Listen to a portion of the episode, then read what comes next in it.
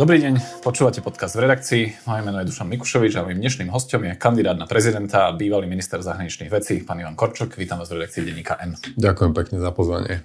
Pán Korčok, keď vidíte to, ako od prvých dní vo vláde postupuje Robert Fico a jeho nominanti, chce sa vám vôbec kandidovať za prezidenta? Ja som ohlásil kandidatúru včas pred parlamentnými voľbami. Moja motivácia je tá, ktorá spočíva v prezidentskom úrade. Parlamentné voľby sú kľúčové, vláda je centrálnym orgánom exekutívy a ja sa neorientujem a nerobil som moje rozhodnutie a preto som ho aj urobil včas podľa toho, ako dopadnú voľby. Čiže chce sa mi kandidovať. Chápem. A ja to skôr myslím tak, že či vás neodrádza to, že vidíte ako keby tie maniere a spôsoby, ktoré tieto vláda asi bude mať osvojené a ktoré nie sú úplne vždy vyberavé. A vieme, ako Robert Fico pracoval s prezidentskými kandidátmi v minulosti, aj potom s prezidentmi. Tak mám zaujímavé, že či nemáte ako keby ľudské obavy z atakov a útokov?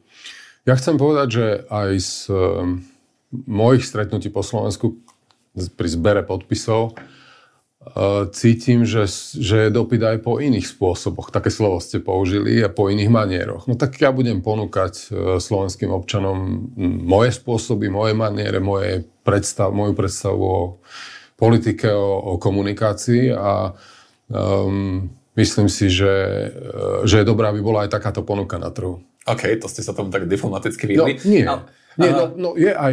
Je jednoznačný dopyt aj po inom spôsobe a komunikácii, ako ponúka dnešná koalícia. Nemyslel som to nejak vlastne útočne alebo ofenzívne. Nie. Skôr v tom zmysle, že ako podľa mňa musíte premýšľať nad tým, že čo na vás vyťahne. Že či si vystačí vlastne, že s tým narratívom, ktorý už teraz má, to znamená, že nejaké temné sily zo zahraničia už sa rozhodli, že prezidentka Čaputová by nevyhrala, tak si zvolili vás a že či toto bude vlastne to, s čím bude operovať, alebo že či príde ešte niečo ďalšie. Ja sa chcem sústrediť naozaj v tejto chvíli na to, čo je moja ponuka a chcem aj povedať to, že do konca roka túto moju ponuku alebo tézy o mojom programe ponúknem. Ja nemôžem a nepôjdem a nie som tak ani vnútorne nastavený, aby som moju ponuku ja definoval na tom, čo o mne tvrdia iní. Oni to budú tvrdiť tak či tak, čokoľvek by som ja povedal, ale budem sa snažiť ponúknuť niečo, čo je pozitívne pre našu krajinu. Dnes teda v útorok ste oznámili, že máte dostatok podpisov pod prezidentskú kandidatúru, dokonca dvojnásobok toho počtu, 15 000, čiže so zberom končíte. So zberom nekončím, ale som veľmi rád, že v priebehu prakticky 2 mesiacov sa nám podarilo nazbierať viac ako dvojnásobok. Každý týždeň dostávam do mojej schránky poštou podpisy a pokračujem so zberom a budem určite pokračovať so zberom na ceste, ktorá spája Slovensko, lebo tak sa volá úvodná časť mojej kampane, ktorú začínam zajtra v Žiline. Čiže naďalej aj týmto spôsobom chcem povedať, že ďakujem za podpisy, ale podpisy rád príjmem ďalej. Máte nejakú takú internú hecovačku? Lebo napríklad Andrej Kiska, keď rozdával počet podpisov pod kandidatúru, tak to bolo 61 000, čo bol pomerne impozantný počet. Ono povedzme si, že aj 15 000 vyzbierať nie je úplne jednoduché, nie každý to dokáže. Čiže chceli by ste ešte prekonať napríklad Kiskov počet? Nie, ja nechcem s nikým na diaľku súťažiť. Myslím si, že je dôležité, to sa nám podarilo naplniť zákonný počet, 15 000, je toho viac a čo ma naplňa naozaj optimizmom je, že dostávame ďalej tieto podpisy a aj na tom zbere podpisov je veľmi, veľmi srdečná a pozitívna odozva. Ale nie je to pretek o tom, ako vidíte aj dnes. Ja som nerobil tlačovú konferenciu o tom, že či mám 32 440 alebo 35 000. To proste o tom toto nie je. Podpismi poslancov si kandidatúru potvrdzovať nebudete teda? Nie, dnes som dostal otázku a chcem teda tú odpoveď dať aj dnes, že som občiansky kandidát, usilujem o občiansku podporu, nebudem stranický kandidát, ale veľmi rád budem, ak strany prejavia záujem o stretnutie so mnou, rozhovor so mnou, kde im budem môcť prezentovať moju víziu, moju predstavu, môj program a uvítam podporu politických strán. Ale už sa niekto ozval? Nie, zatiaľ nemám takúto informáciu. Ja si pamätám, že som sa myslím, že na jednej debate pýtal napríklad pani Ucie Plávakovej, ktorá je kancelárkou Progresívneho Slovenska, že či si vie predstaviť, že by podporili niekoho iného, ako ste vy. Ona povedala, že vlastne zatiaľ si to predstaviť nevie. Operujete s tým, že napríklad strany ako PS, SAS, možno niektoré ďalšie skutočnosti vlastne nebudú mať iného kandidáta? Ja neviem, či nebudú mať iného a konec koncov k dnešnému dňu evidujem z obidvoch strán taký postoj, že majú stranické orgány, to sú etablované strany, Povedal to nedávno aj pán predseda Šimečka, aj pán Truban teraz cez víkend a tieto stranické orgány rozhodnú o tom, koho podporia, či budú mať kandidáta, ale pokiaľ prejavia záujem, ja som pripravený na stretnutie. Zaujímavé ma to aj s ohľadom financií na prezidentskú kampaň. Vy máte na transparentnom účte vyzbieraných 170 000, čo 153 000. 153 000, OK, myslím si, že tam v tých kreditných bolo dokonca už 170, ale nie je to podstatné, je to okolo 150 000, čo by malo vlastne, že byť nejaká úvodná suma, ktorá možno bude stačiť. Otázka je, že kde vyzbierať ten zvyšok, lebo treba povedať, že týchto 150 000, tam sú hlavne naozaj, že drobní darcovia, tých sú tam asi stovky, ak som to ja tak letmo napočítal. Potom je tam nejaká 20 000 suma od vás a jedna väčšia 50 000 suma od jedného podnikateľa, pána Vňuka, ale predpokladám, že asi budete potrebovať peniaze aj do toho niekoľko 100 000 ďalších. Čiže od koho? No, samozrejme, že je to téma, pretože chcem len pripomenúť to, že vlastne nikdy v minulosti neúspel kandidát na prezidenta, lebo treba viesť kampaň. Kandidát na prezidenta, ktorý nemal buď teda osobné silné ekonomické zázemie, alebo stranické zázemie, či už logistické, alebo aj finančné. To znamená, že ja jednoducho tieto zdroje na kampaň, ktorá sa vedie v zákonnom limite 500 000 potrebujem. Dnes je tam tretina zhruba vyzbieraná, takže ja ďakujem všetkým darcom. Nemyslím si, že to číslo je malé, aj keď teda ešte viac ako dve tretiny máme pred sebou, ale dodnes ešte téma prezidentských volieb veľmi nerezonovala vo verejnosti, takže ja sa budem naďalej uchádzať aj o túto, nielen teda politickú, občiansku podporu, ale aj o finančnú. A verím, že ma podporia občania aj finančne a máte pravdu, je tam veľa malých príspevkov, prispievateľov a tie si vážim veľmi, lebo viete, to musíte buď mobilom dneska, alebo akokoľvek, musíte proste urobiť nejaký krok k tomu, aby ste poslali 10 alebo 20 eur. Veľmi pekne za to ďakujem. A čo tie strany? Od nich, lebo tak napríklad pre stranu ako Progresívne Slovensko, ktoré sa po voľbách stalo pomerne bohatou stranou, v priebehu 4 rokov získa 18 000 000 eur, to pár 100 000 by nemusel byť pre nich problém? No, problém by to pre nich nemusel byť, ale viete, veci treba robiť po poriadku, to znamená, že ak bude záujem so mnou hovoriť a ak tie strany sa rozhodnú ma podporiť, tak potom je aj otázka samozrejme to, či to chcú vyjadriť finančne.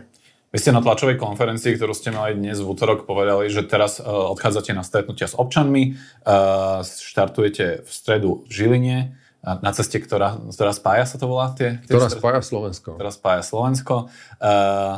Okrem toho chcete pripraviť nejaké programové vízie alebo tézy na zahraničnú politiku a domácu politiku. Toto bude ten obsah kampane do konca roka, alebo teda ľudia uvidia aj billboardy alebo niečo, čo vás viac pripomenie v tom verejnom priestore? Áno, uvidia aj billboardy, ale ešte raz podľa zdrojov, poprvé.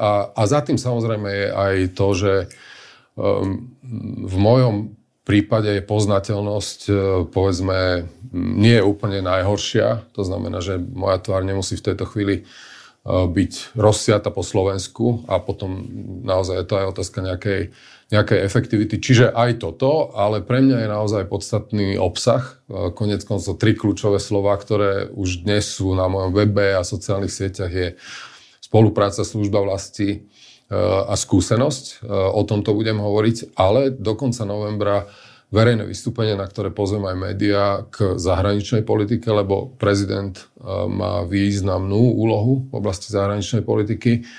A potom tá druhá, tiež sa pokúsim do konca roka hovoriť o nejakej vnútropolitickej vízii. Takže moje zameranie naozaj bude na obsah. S tým ja budem chcieť komunikovať. V tom je aj tá pozitivita kampane, ktorú chcem viesť. Minimálne k tej zahraničnej politike a určite k vnútornej politike sa ešte počas tohto rozhovoru dostaneme, keď uzatvorím tie finančné otázky. Bežná, možno ľudská. Z čo vlastne žije kandidát v kampani? Z úspor? Momentálne žijem z úspor. Áno, presne tak. To je môj príjem. Uh-huh. Teda to je môj príjem, to je moje živobytie. Ešte možno jednu otázku, ktorá ma tak napadla. Neviem, či ste to zachytili, lebo to sa stalo vlastne asi hodinu pred našim rozhovorom. Ale v súvislosti s tým, že vy ste aj na tlačovej konferencii hovorili, že chceli by ste ako jednu zo svojich tém mať vlastenectvo.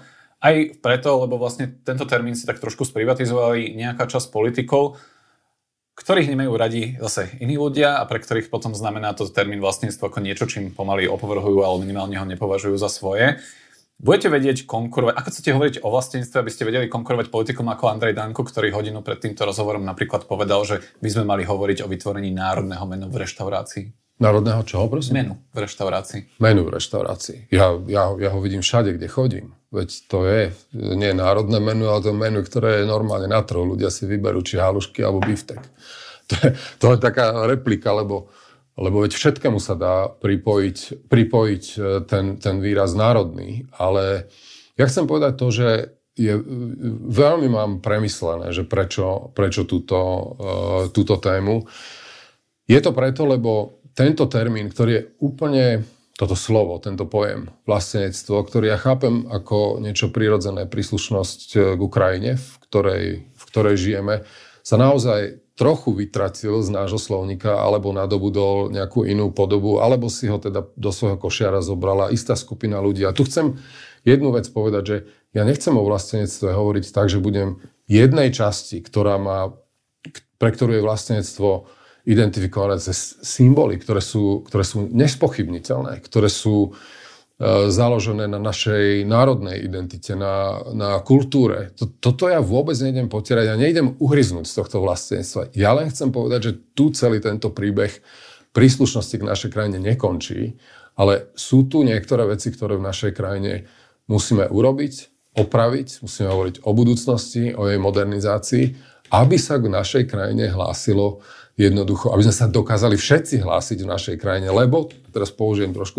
taký výraz silnejší, nepovažujem za dobré, aby sme nad každým problémom, ktorý tu existuje, keď to tak poviem, nad nedobudovanou infraštruktúrou, nad diaľnicami, rozpadajúcimi sa školami a tak ďalej, natiahli čím väčší symbol, hej, ten tradičný, národný, a tvárili sa, že je všetko v poriadku. Symboly sú úplne v poriadku, ja ich ctím. Ja som tie symboly 30 rokov nosil na mojom drese, na mojom tričku, ako diplomat. Ale naozaj musíme rozmýšľať na téme, ktorá nás ešte Slovákov, Slovenky a občanov Slovenskej republiky spája. Myslím si, že vôbec to nie je nejako, že pomílená téma si povedať, že tak prečo sa nemôžeme teraz rozprávať o vlastenectve? Ja chcem o tom aktívne hovoriť s mojimi hostiami. Ja rozumiem, budete mať podcast. Budeme mať podcast, hovoríme o vlastenectve. Tak, teraz sme spravili naozaj že veľkú reklamu všetkým vašim aktivitám. Ale ako, je to zaujímavá téma, pretože pre mnohých ľudí vlastenectvo trochu znamená presne, že čím väčšia vatra zvrchovanosti, okolo ktorej naskáčeme, ale potom už od nej odídeme po mostoch, ktoré nám padajú na hlavu, a to už vlastne že nevnímame ako súčasť krajiny, alebo že si prečítame básničku na začiatku stretnutia na ministerstve kultúry a máme pocit, že sme si to vyškrtli. Sa nebudeme zaoberať o tom, že či kultúra, ktorá má problémy, aké problémy má nezriaďovaná kultúra, aké problémy má zriaďovaná kultúra, že tie problémy sú... Alebo že tá otázka napríklad kultúry je hlbšia, ako to prečítať si jednu básničku. Je hlbšia a že vlastenectvo, ako poviem, že to nie je archaizmus, ani anachronizmus, teda niečo prežité, a že to nemá len ten emancipačný, romantický rozmer. My sme samostatná krajina, hrdá krajina s tradíciou. Ja vám poviem, mňa aj prekvapilo, ako napríklad táto téma rezonuje medzi mladými ľuďmi.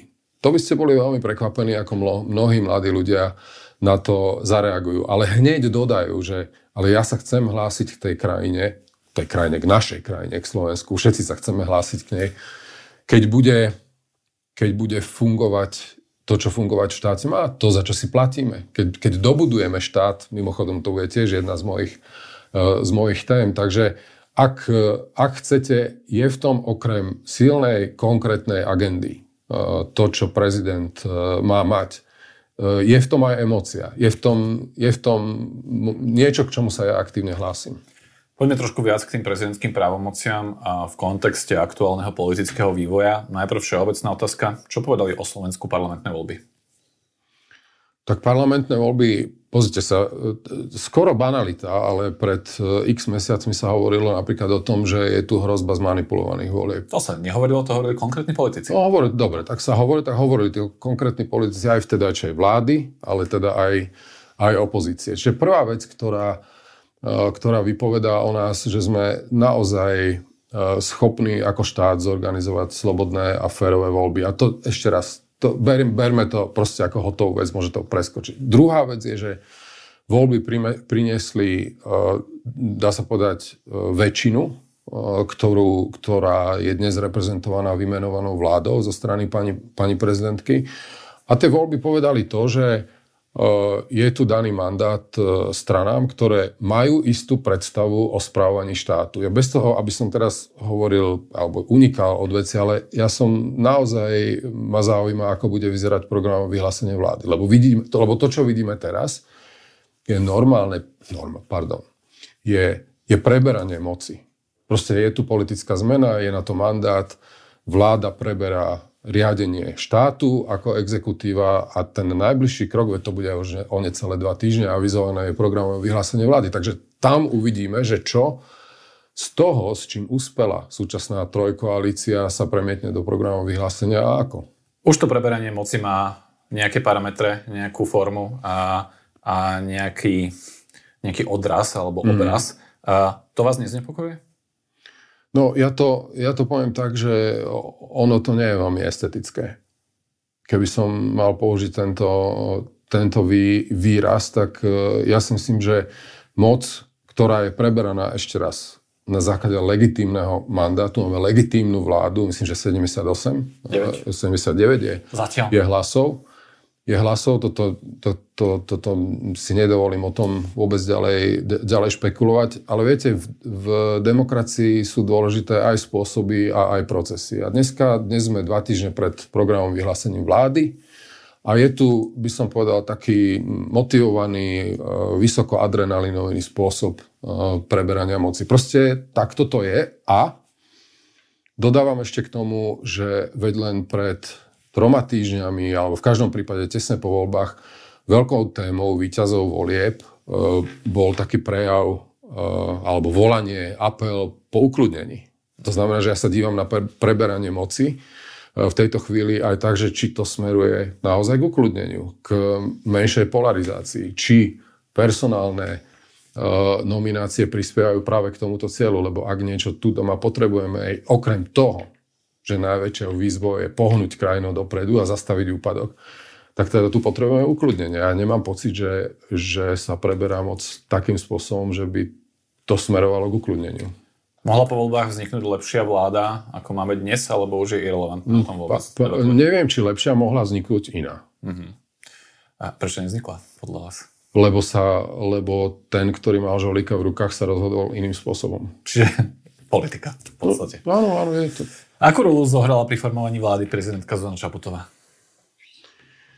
No, ja to vnímam pri formovaní vlády. Tak, pri skladaní vlády. A pani prezidentka fakticky, hej, keď to tak zoberieme, odmietla jednu nomináciu, konkrétne na post ministra životného prostredia. Ja to vnímam, ešte ja nemám informácie, lebo na to, aby sa človek mohol pustiť naozaj do nejakých zodpovedných úvah, tak na to musíte mať informácie. Ja neviem, ako prebehli rozhovory a konzultácie, ktoré sú prirodzené medzi víťazom volieb, ktorý je poverený, a hlavou štátu, ktorá má v tomto období samozrejme kľúčové postavenie a poslanie. To ja neviem povedať, hej. Ale faktom je, že pani prezidentka odmietla jednu nomináciu a koalícia ju rešpektovala. Preto dnes máme vládu. Dobre, ale ten základný ústavnoprávny pohľad, ako kandidát na prezidenta by ste mali mať, či pani prezidentka vôbec mala právo odmietnúť nomináciu? Ja si osobne myslím, že prezident nie je poštár, ešte raz, v tejto situácii, kedy to nie je predseda vlády, ale je to poverený predseda vlády. Toto považujem za dôležité a pani prezidentka to identifikovala na jedno kreslo vo vláde. OK. Vy by ste to identifikovali aj na viac? Ja by som možno uvažoval aj o viac. A viem teraz, aká otázka nasleduje. Nepôjdem ďalej do tej špekulácie, ale ja si viem predstaviť. Možno, a teraz takto, že viete, nemám informácie. Naozaj. Ja neviem, ako prebehli rozhovory. Ja neviem povedať, či ich bolo viac, alebo bolo ich menej. Ale pokúšam sa neuniknúť od vašej otázky. Možno by som uvažoval. Možno o 3, možno o 4. No, samozrejme, že tá prvá nasledujúca otázka je, že pri ktorých? No, zostanem pri tom, že by som uvažoval, lebo si myslím, že to je to, čo je na mieste u mňa v mojej situácii. A hlavne, pán Mikušovič, ja nechcem už teraz v tejto situácii, keď sú vymenovaní členovia vlády, byť ako sa to povie, kádrovať, alebo teda hodnotiť jednotlivých členov. Pani prezidentka to vyhodnotila takýmto spôsobom. Ja vám hovorím, že by som si vedel predstaviť, že sa budem usilovať o modifikáciu napríklad 3 alebo 4. No a potom ale je tá všeobecnejšia otázka, a na ktorú už by ste mohli vedieť odpovedať, a to je vlastne, že čo sú tie okolnosti, alebo čo sú vlastne, že čo je tá situácia, kedy podľa vás hlava štátu, prezident má právo vstúpiť do toho návrhu, ktorý je doniesol legitímny víťaz volieb, niekto, kto zložil zjavne parlamentnú väčšinu, kto má vlastne mandát od občanov a navrhuje ministrov, ktorých znovu viac menej možno, že na jednu výnimku zvolili občania, alebo vlastne, že skoro všetci ministri tejto vlády prešli aj voľbami. Za akých okolností má teda prezident do toho vstúpiť a povedať, že nie, to nemôže ísť do vlády? No, pani prezidentka zdôvodnila to, čo ona nazvala ako zásadné prekažky pre nomináciu jedného člena vlády. To je jedna vec. Druhá vec je, že vzniká tu dojem, ako keby ten, kto je zvolený do parlamentu, mal nespochybniteľné právo a nárok byť aj ministrom vo vláde. Moje presvedčenie je, že proste vo voľbách sa nevolia ministri. Tí vznikajú aj na základe ústavného rámca a zvyklostí potom, na základe návrhu a postoja prezidenta, teda hlavy štátu v tejto kreačnej funkcii, tak to volajú právnici. Určite to tak je, veď hovoria to aj ústavní právnici, že nie je vlastne žiadne právo alebo nárok na ministerský post, ale je tu vlastne, že ten balans medzi tým, aby prezident alebo prezidentka svojim rozhodnutím, koho za ministra vymenuje alebo nevymenuje, zabezpečoval riadnych od ústavných orgánov. To je vlastne, že ten článok, na ktorý sa pani prezidentka sama odkazovala aj vo vzťahu k pánovi Huliakovi. No ale potom je to zároveň aj rešpektovanie výsledku volieb, lebo veď aj ústava má článok 2, ktorý hovorí, že štátna moc pochádza od občanov. Čiže vlastne ten balans medzi týmito dvomi princípmi sa hľadá. Napríklad pri pánovi Huliakovi pani prezidentka povedala, že teda nie. Pri Robertovi Kaliňakovi povedala, že teda ten do vlády ide. A to je vlastne zaujímavé. Preto ako myslím, že to bude legitímna otázka na prezidentských kandidátov, lebo to je jeden z najdôležitejších momentov, kedy prezident, akýkoľvek je ten budúci, bude vykonávať ten svoj mandát, že kde vidí ten balans, ako postupovať. A my to už vlastne môžeme hodnotiť na tomto konkrétnom príklade, ktorý máme za sebou pred 3 týždňami. A teda tá otázka je? No, že kde vy vidíte ten balans? Že prečo napríklad... No, na konkrétnosti, ale jednoducho, že čo sú podľa vás tie ústavné dôvody, prečo by kedy prezident naozaj nemusí rešpektovať návrh, ktorý mu priniesol dezignovaný predseda vlády? Závisí od situácie, závisí od konkrétneho kandidáta a závisí od prezidenta. Ja som v tejto chvíli zobral na vedomie to, ako sa k veci postavila pani prezidentka. Myslím si, že urobila, čo mohla, a slovenská verejnosť vidí, že bola tak odhodlaná, presvedčená a položila na papier, tak povediať, dôvody pre nevymenovanie jedného člena vlády. Toto je situácia, ktorá je za nami. Budeme sa o tom iste rozprávať ďalej v kampani. Keď úspejem, tak bude Slovensko vidieť, ako sa k tejto veci postavím ja. A dodávam aj to, že si... Nemôžeme to približne v náznaku vidieť už dobre? Nie, lebo to je nezodpovedné. Volič by vám odpovedal, že chce to vedieť teraz, ako sa bude správať. Voličovi to poviem. Tu, nech sa páči, toto bude pozerať niekoľko 50 000. Nie, je to, ako to hovorí, že nice try, že je to logický pokus z vašej strany, ale ja si myslím, že som povedal naozaj dosť, čo som povedať v tejto chvíli chcel. A nakoniec, viete, ukáže sa, ako ministri, kde základným parametrom naozaj má byť kompetencia ministra. Má byť istá politická skúsenosť riadiť rezort. Toto sa ukáže a toto je dôležité, čo budú hodnotiť občania. To, že tu máme nejakú debatu ústavnoprávnu a politickú a tak ďalej, to je samozrejme strašne dôležité pre istú stabilitu systému, hej. No ale potom na konci dňa hodnotia voliči jednotlivých ministrov. Ona to nie je teoretická otázka aj v tej súvislosti, že vládni politici už teraz avizujú rošády, ktoré prídu na ministerské posty, pravdepodobne tesne potom, čo nastúpi nový prezident. To znamená, že keďže vy za neho kandidujete, tak je to logické sa vlastne pýtať vás.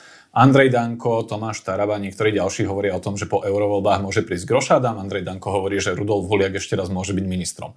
Tá situácia bude vtedy trochu iná, a vy si to vlastne spomenuli v jednej z vašich odpovedí, že vtedy ten návrh prezidentovi nepriniesie dezignovaný predseda vlády alebo niekto neformálne ako keby poverený rokovaniami, ale už vymenovaný predseda vlády. Aj niektorí ústavní právnici hovoria, že v tom je rozdiel, lebo vlastne ten vymenovaný predseda vlády je vlastne ten, kto už môže, ktorý má naozaj že oprávnenie predkladať prezidentovi právne relevantné návrhy na členov vlády. Čiže znovu, keď vtedy príde Robert Fico, a teraz akýmkoľvek menom, bude tá situácia pre vás iná a už vtedy napríklad prezident musí rešpektovať tie návrhy? Viete, koľko je kondicionálov, viete, podmeňovacieho spôsobu. Tak ja som to otázku zložitejšie položil. Nie, vy ste ju položili. Nie. Len je tam strašne veľa podmeňovacích, strašne veľa ak a tak ďalej. Ja na ten lat, na ktorý ma ťaháte, a ja vám rozumiem, že ma na ťaháte, nepôjdem. Viete, čo ma na tomto zaujíma, na tejto hypotéze? Že tu sa zvláštnym spôsobom začína narábať s mandátmi občanov. Tu sa rozpráva o tom, či ten, ktorý nemá nárok sa stať ministrom, ale tu sa nerozpráva o tom, že či ten, ktorý minister bez problémov chytí takto mandát, ktorý dostane od občanov, napríklad v slovenských parlamentných voľbách, tak toho chytí. Oni dnes majú odvahu mnohí povedať, že vieš čo, ja to takto hodím do koša. To mi je úplne jedno, mojich 100 000 hlasov alebo XY. A ja idem do nejakého Európskeho parlamentu, ktorý je nepochybne, absolútne. Toto mňa fascinuje na celej debate a chcem k tomu dopovedať to, že takéto rošády, to je politikáčenie. Je to politická realita, ale z môjho pohľadu to je zvláštny nešvar, ktorý sa na Slovensku rozvíja. To ani robia aj horšie veci. Napríklad kandidujú do parlamentu a potom si neprevezmú mandát. Napríklad pán Droba, pán Vyskupič, pán Viesik z Progresívneho Slovenska. Čiže o tomto sa bavíme málo. O tomto sa bavíme málo a to si myslím, že pre demokraciu a stabilitu systému je tiež dôležité. Nepochybne, ale myslím si, že to je téma, aby som sa o tom bavil s politikmi. Vy ste prezidentským kandidátom, preto sa vás pýtam na to, ako by ste vykonávali prezidentské právomoci. Nie je to ako keby debata, že by som sa vás pýtal, že či by ste hlasovali za registrované partnerstvo alebo nie, lebo to pri prezidentovi nie je také relevantné. Ale to, ako plánuje vykonávať mandát vo vzťahu k vymenovaniu a nevymenovaniu ministra, je podľa mňa dôležitá otázka v kampani. V každom prípade v súlade s ústavou. Jednoducho to je Biblia, to je písmo sväté. A ako vidíte, existuje tam istý priestor. Videli sme to v momente, keď to bol návrh ešte od teda nie premiéra, ale od dezignovaného premiéra na zostavenie vlády. Takýmto spôsobom sa s ním vysporiadala pani prezidentka. Jednoduchá otázka. Je tá situácia iná, keď už premiér je vymenovaný? Teraz nechcem sa pomýliť, ale právnici hovoria, že je iná. Takže pán Mikušovič... Zároveň hovoria, že stále... Rozumiem a ešte naozaj veľmi trpezlivo môžeme o tom hovoriť ďalej, ale budem sa radiť o týchto veciach s právnikmi, s ústavnými právnikmi. Mňa sa pýtajte kľudne na politické veci, ale tu chcem byť veľmi, veľmi, veľmi zodpovedný. Rozumiem. Dobre. OK. Rešpektujem to. On hovorím, že myslím si, že aj tento typ ako keby postoja k prezidentským právomociam bude kandidát vysporiadaný. Ja som sa pýtal vlastne o tom, čo povedali voľby o Slovensku a pýtal som sa vlastne o tom, že čo o tej vláde Roberta Fica hovoria prvé dni. Ako vnímate to, že čo bude vlastne kľúčovou agendou tejto vlády? Či vôbec môže Slovensko posunúť dopredu? No to je otázka. To je samozrejme otázka dokonca pre mňa a aj v kontexte mojej prezidentskej kandidatúry je úplne kardinálna. Pretože ak čelíme niečomu popri, by som povedal, dezilúzii, ktorú ja cítim po Slovensku, dezilúzii z toho, že naša krajina stagnuje. To vidíme v rebríčkoch, alebo na tých priečkách, na ktorých sa umiestňujem, že klesáme. Sme za tými, ktorí sa prednedávno pozerali na náš chrbát. Ja si myslím, že zastaviť tento trend je to najdôležitejšou agendou. Zostáva mi len vysloviť nádej a ako občanovi, že tu zostane energia okrem prevzatia moci, okrem vládnutia ako takého a spravovania moci na to podstatné, čo potrebuje Slovenská republika. A to je dobudovanie štátu, to je zlepšenie kvality a služieb. Ja vám to v tejto chvíli neviem povedať, ako s tým naloží súčasná vláda, lebo evidujem samozrejme v zahraničnej politike napríklad také posolstva, že bude suverénna a bude Slovenska. To je úplne v poriadku. My sa môžeme baviť, čo je obsahom toho. Môžeme hovoriť o tom, že je nevyhnutné zlepšiť sociálnu situáciu. Môžeme sa baviť o tom, ale nemôžeme sa nebaviť o tom, že máme problémové verejné financie. A toto si myslím, že vláda povie občanovi veľmi skoro v programovom vyhlásení vlády. Ja dúfam, že programové vyhlásenie vlády bude naozaj veľmi vážnym dokumentom, ktorý povie, akým smerom ide krajina. A dovolte mi ešte aj politickú poznámku jednu, že na Slovensku sa stáva zvykom formovanie vlády takým spôsobom, ktoré je v podstate veľmi odlišné od vyspelých demokracií v jednej veci. Že u nás sa vyskladá vláda do 2 týždňov. Tu sa lámu rekordy. Raz 18 dní, raz 21 dní. Ale vo vyspelých krajinách je to ťažký proces. Nie toho, ako sa rozdelia posty, ale ako sa koaliční partneri dohodnú na tom, čo idú robiť. Tu sa zdá, že personálne portfólio je rozdelené, ale my vôbec nevieme povedať, a či má dôveru vláda robiť to, čo má byť v programom vyhlásení vlády. Toto je tiež vec politickej kultúry a to je tiež vec akejsi férovosti voči občanom, lebo nejde len o tváre.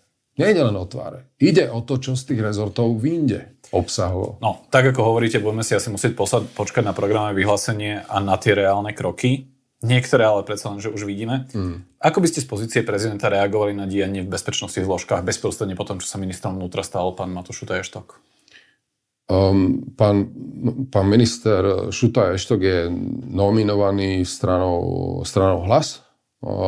Ako on, beriem na vedomie a toto sa mu darí robiť to, čo avizoval. Mne sa zdá, že naozaj, že každý si spojí tú jeho retoriku z predchádzajúceho obdobia s tým, čo on dnes vykonáva, aktívne sa k tomu hlási. Ale pokiaľ ide teda o bezpečnostné zložky, chcel by som povedať jedno, že dochádza k personálnym zmenám, ktoré, počujem to aj od opozície, počujem to aj od médií, sú prirodzené v tom zmysle, že dochádza k obmene exekutívy. To znamená, keď sa ocitnete na ministerskom poste, tak chcete mať okolo seba ľudí, s ktorými potom budete naplňať mandát a môžete byť zodpovední. Potiaľ to nevidím žiadny problém, o to viac, že sa to deje v prevažnej väčšine podľa pravidel, ktoré nastavila predchádzajúca vláda. Toto je, myslím, tiež čestné.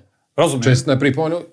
A teraz chcem povedať, keďže tá kontroverzia vzniká o tom, že aké osoby a tak ďalej, tak ja som si myslel, že sa dajú obsadiť tieto dôležité posty ľuďmi, ktorí zabezpečia to, že napríklad vojna v polícii bude spieť ku koncu a nie, že bude pokračovať druhým vydaním pod nejakým názvom a teraz sme tu my.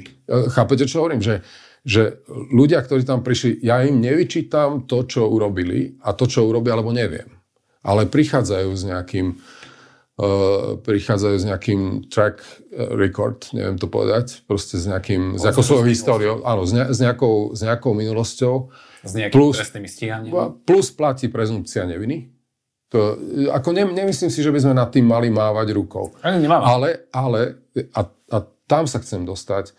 Deň po voľbách, už neviem, či som to povedal už tu, alebo dnes na tlačovej konferencii, bolo veľmi dôležité posolstvo od víťaza. Chceme ukludniť situáciu. A ja si myslím, že toto sa treba pýtať každý deň dnes, že či spejeme cez personálne nominácie, ktoré sú k ukľudneniu situácie. A váš názor teda? No, keď už sme si tú otázku položili? No, nemyslím si, že to tak je. Ešte raz, ja nehovorím a neodsudzujem za to, čo neurobili.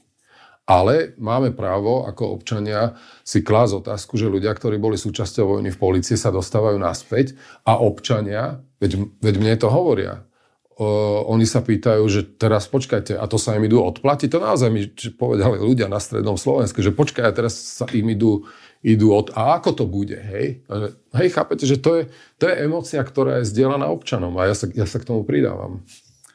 Otvorená je otázka riaditeľa SIS. Čo by ste ako hlava štátu urobili, ak by vám Robert Fico priniesol ako návrh meno Tibor Gašpar? No opäť asi poviem to základné, ale nepodceňujme to. Prosím, a to je prezumpcia neviny. Je tam stíhanie, je tam obvinenie. Druhý bod, ktorý by som chcel povedať v súvislosti s riaditeľom SIS, že to je niečo teda o tom viem, o spravodajských zložkách.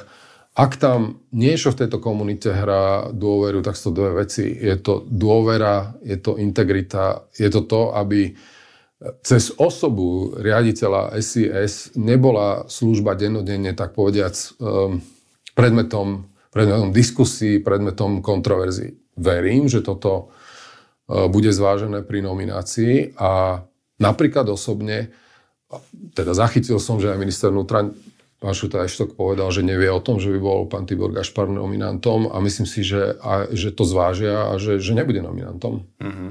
A teraz, ale to ja neviem. Jasné, čiže ja som tú otázku položil, že čo by ste robili vy ako hlava štátu, ak by to meno pristalo?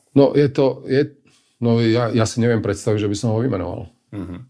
No, ono je to tak, že v skutočnosti by vás potom mohli obísť.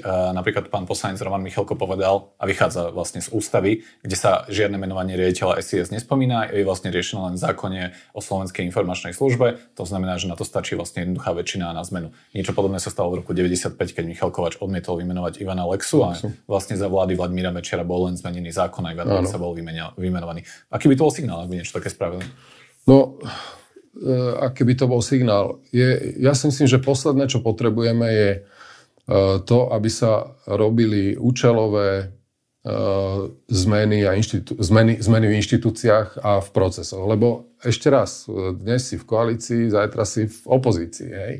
Takže treba tu myslieť na nejaký dlhodobý záujem štátu, treba tu myslieť na dlhodobú stabilitu a kde už nie inde, ak nie v bezpečnosti. Lebo viete, že bezpečnosť nie je všetko.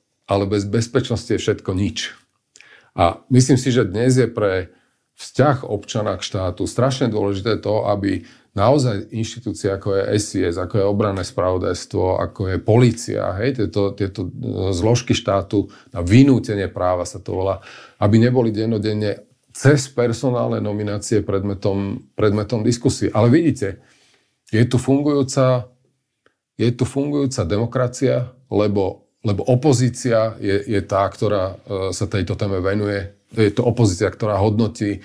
Sú tu médiá, ktoré nasvedcujú, ktoré pozerajú na tieto veci. Ja to považujem, je tu občianska spoločnosť, ktorá jednoducho hovorí o tom, že treba výkonná moc, ktorá má mandát nespochybniteľný, musí dbať aj na spôsoby maniere. Takto ste to povedali pred pol hodinou. Svojím spôsobom si držíte optimizmus, že to tak bude pokračovať. Vyzerá to tak? Naďalej. Trošku, áno. No, tak potom to aj tak je.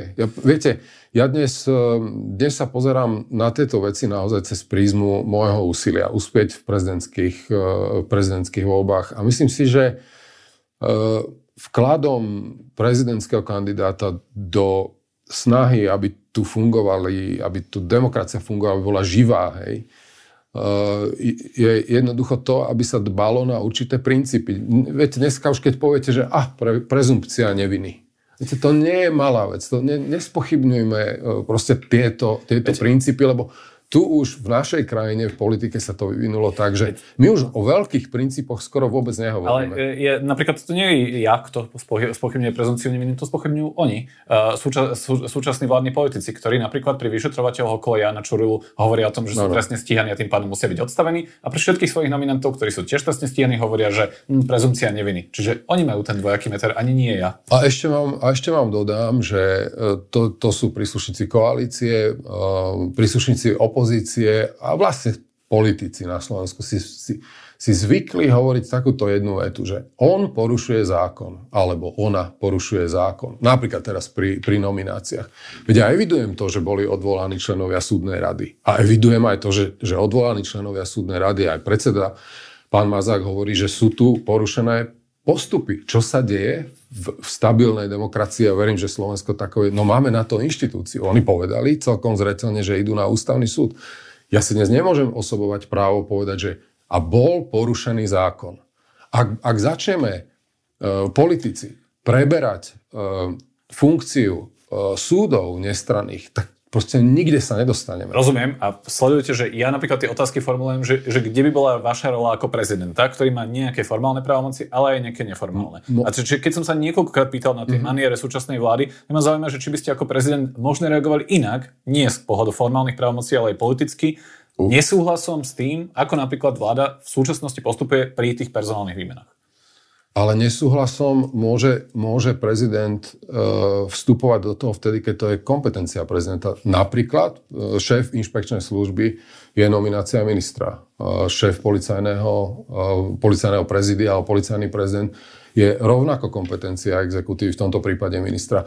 Prezident podľa môjho názoru, alebo ja by som určite apeloval, aby som zdôrazňoval pre spoločnosť, princípy, ktoré sú tu dôležité. Politika sa s nimi musí vysporiadať, ale nie je dôvod aby bol prezident ako tak povedať z defenzívnej pozícii, že k tomu vôbec nič nepovie. Ale tiež to musí byť založené na tom, že kde je kompetencia, kde je tá čiara. Rozumiem. A kde je rešpekt. A znovu teda v konkrétnej situácii, ak sme to uzavreli a stihli ešte aspoň trochu z zahraničnej politiky, mala pani prezidentka Zuzana Čaputová napríklad za posledné 2 týždne v súvislosti s tým, ako postupuje výmena moci v bezpečnostných zložkách, vystúpiť a nejakým spôsobom sa obrátiť minimálne s verejnou kritikou vo vzťahu k niektorým tým dianiam, ktorých sme svedkami? Nebudem to hodnotiť, povedal som vám na to môj názor. Dobre, k tej zahraničnej politike najprv sa odrazíme. Než pôjdeme za hranice, tak poďme na hranice. Ako ste vnímali tie policajné manévre jednonočné, ktoré sa týkali teda zaistenie južnej slovenskej hranice v súvislosti s tranzitnou migráciou, ktoré zorganizovala vláda a súčasný nový minister vnútra? Vnímal som ich ako prepálené, ale prepálené boli preto, lebo tie kontroly na hraniciach, neuzavretie, tam dávno mali byť.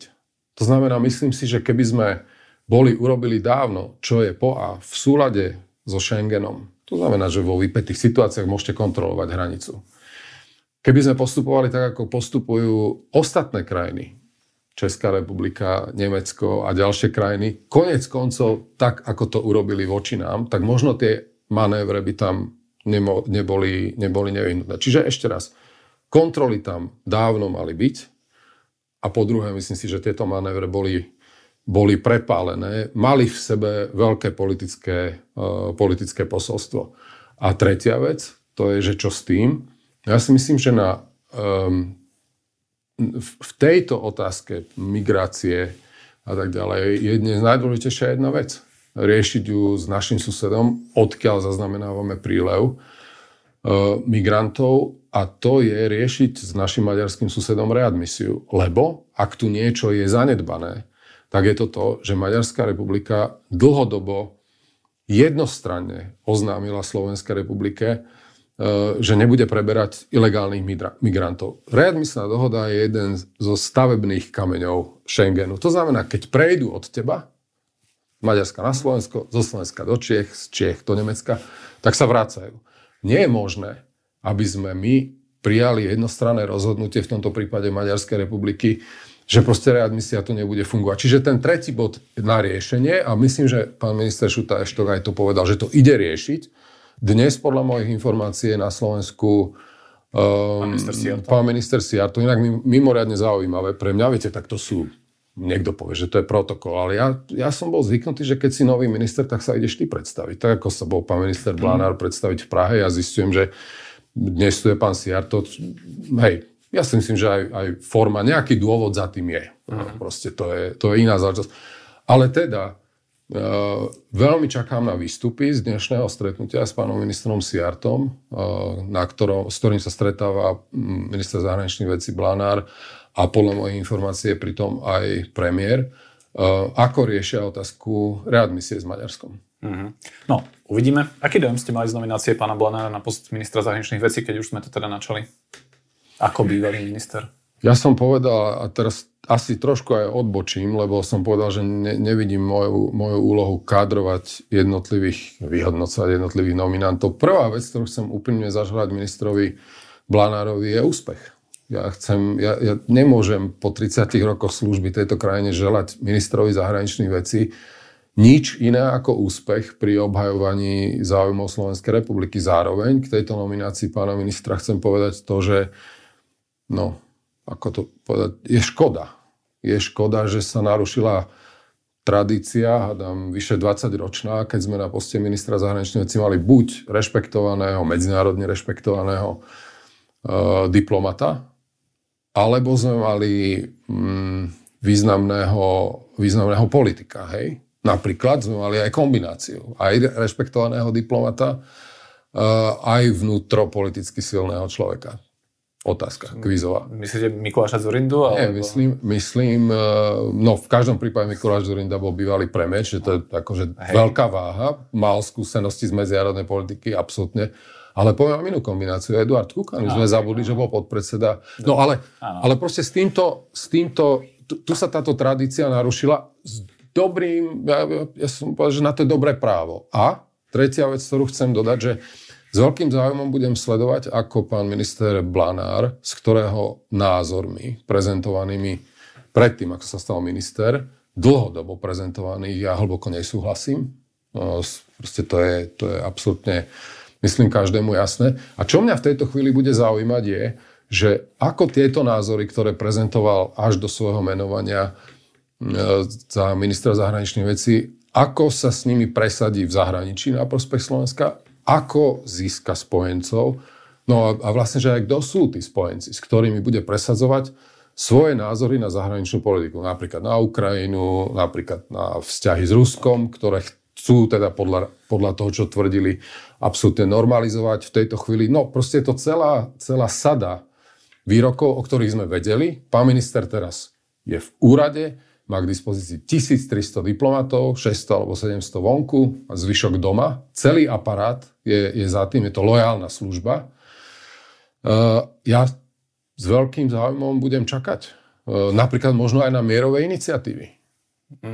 A napríklad po včerajšku pán Mikušovič bol, čo je veľmi dobré, na návšteve Českej republiky. Nič sa ma neteší viac ako to, že ideme pokračovať vo výborných vzťahoch. Ale výsledkom je nesúhlas s našim najbližším partnerom. Nesúhlas, opačný postoj s našim najbližším susedom, spojencom, srdcu najbližším s Českou republikou, pokiaľ ide o Ukrajinu. Vlastne to je fakt. Rozumiem. Do akej miery bude toto, akože tie predvolebné postoje k zahraničnej politike, k vojne na Ukrajine, k bruselskej politike podľa vás že v skutočnosti realitou. Lebo my sme videli účinkovanie Roberta Fica na prvom samite, na ktorom mal možnosti v Bruseli byť. A mnohí mu pripomínali teda to, že síce tam išiel teraz s tými vyhláseniami o suverenej zahraničnej slovenskej politike a že nebudeme len akceptovať diktát Bruselu, ale že vo finále súhlasil aj so závermi, ktoré okrem neho hovoria, že Európska únia bude Ukrajine aj obyvateľom naďalej poskytovať významnú finančnú, hospodársku, humanitárnu, vojenskú a diplomatickú podporu tak dlho, ako to bude potrebné. No, u nás to bolo interpretované ako dôkaz toho, že Fico vždy iné hovoril doma a iné potom spravil v Bruseli. On to na druhú stranu odbil takým konštatovaním, že vlastne tá zmienka je taká všeobecná zmienka o tom, čo EÚ bude robiť a čo on by sa vlastne mal hádzať o zem, keď Európska únia to tak bude robiť. Kde je pravda?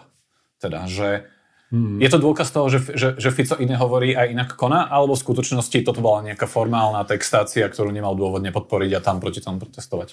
Poviem, ale chcem na začiatku povedať jedno. Chcem byť korektný a chcem odfiltrovať všetko, čo okolo toho bolo a povedať, že ja som rád, že predseda vlády Slovenskej republiky na tomto samite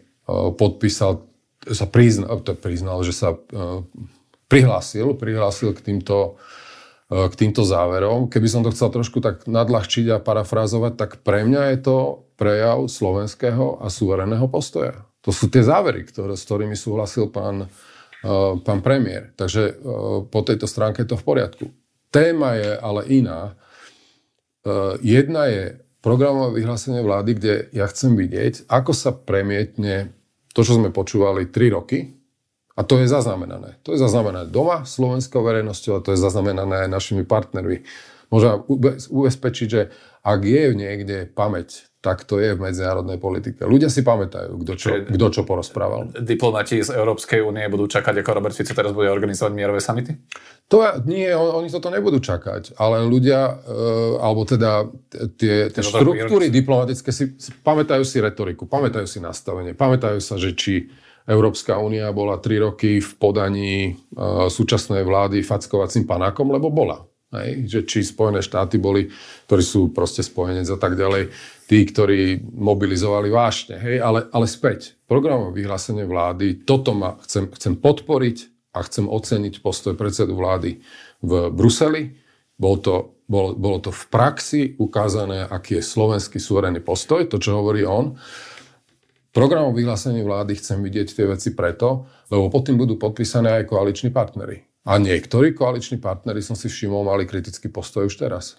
Áno, Andrej Danko to hovoril všeličo, aj v súvislosti aj s inými ministrami. Mňa skôr zaujímavé, že tam sa udialo možno, že z praktického hľadiska závažnejšia vec, za ktorú Robert Fico určite bude vypichovať skôr. A to sú vlastne že tie podmienky, ktoré on si stanovil pre podporu toho 50 miliardového balíka pre Ukrajinu.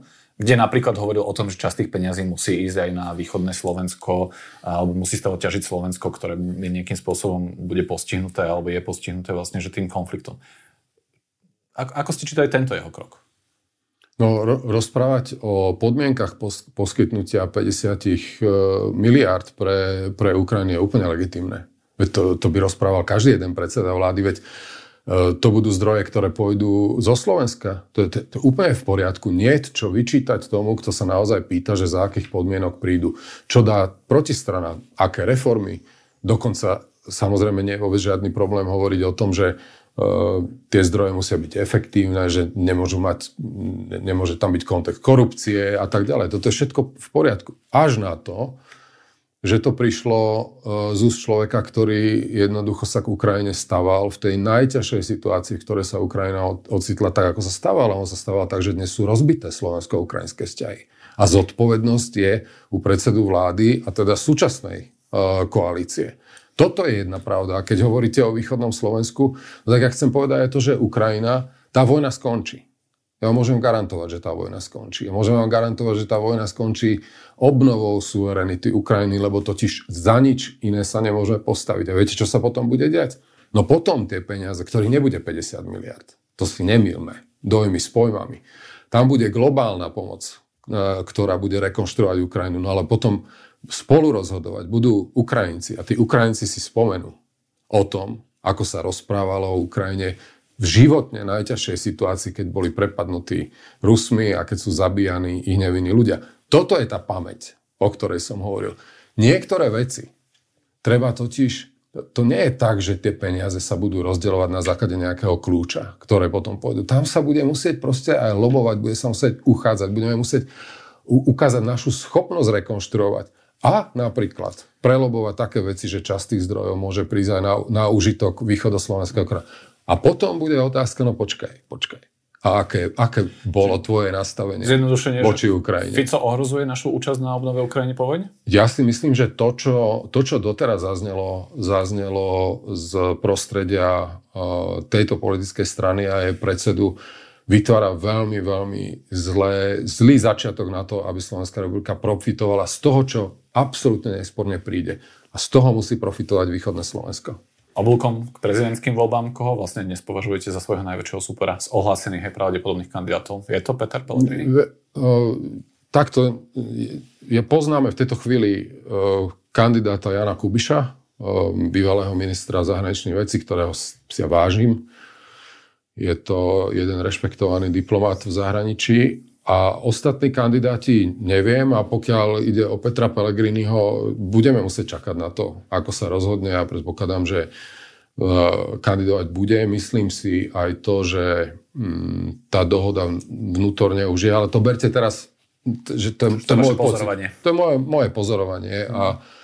A rovnako k tomu chcem ale aj dodať to, že vlastne verejnosť počula Petra Pellegriniho rozprávať o tom, keď ste sa ho opakovane pýtali na to, či bude kandidovať. A to prvé si pamätám, že jasne dal prioritu na to, že chce postaviť modernú sociálnu demokraciu európsku a nie slovenskú sociálnu demokraciu, že by sa cítil lepšie v exekutívnej pozícii. Veď to, čo on dneska nie je až tak dôležité, ale jeho strana má 7 exekutívnych postov.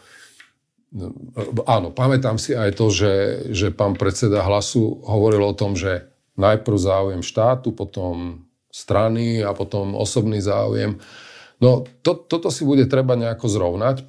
Pán Pellegrini je slobodný človek z tohto pohľadu, ktorý sa rozhodne. Nakoniec, a ďalšia vec ma napadá, že získal jeden veľmi, veľmi silný, bezprecedentne silný odkaz z Národnej rady, ktorá chce naprieč politickým spektrom, aby viedol kultivovaným spôsobom Národnú radu. Toto sú tie veci, že ako naložiť s nejakým mandátom. Veľmi podobne mu tieto vlastne výroky z minulosti, a to nastavne pripomínal aj pán Kubiš, keď to bol v rozhovore. Veď to môžeme brať ako nie, aj už aj vašu takú taktiku, že nejakým spôsobom problematizovať prípadne jeho kandidatúru, pretože možno, že to bude asi vážne. Viete čo, to problematizovanie by bolo vtedy, keby ja som tvrdil niečo, čo nepovedal on. Ale ja len hovorím, že to je to, čo verejnosť zaznamenala a samozrejme nemohol som to nezaznamenať ani ja. Že by náhodou Robert Fico sa ešte odhodlal a išiel do toho, tak s tým asi mentálne nerátate, či? Viete čo, naozaj neberte to inak, ako to je. Ja sa chcem sústrediť na moju ponuku. Praví bývalý minister zahraničných vecí a kandidát na prezidenta, pán Ivan Korčok. Ďakujem, že ste boli v redakcii. Ďakujem vám pekne za pozvanie. Moje meno je Dušan Mikušovič a teším sa do počutia na budúce.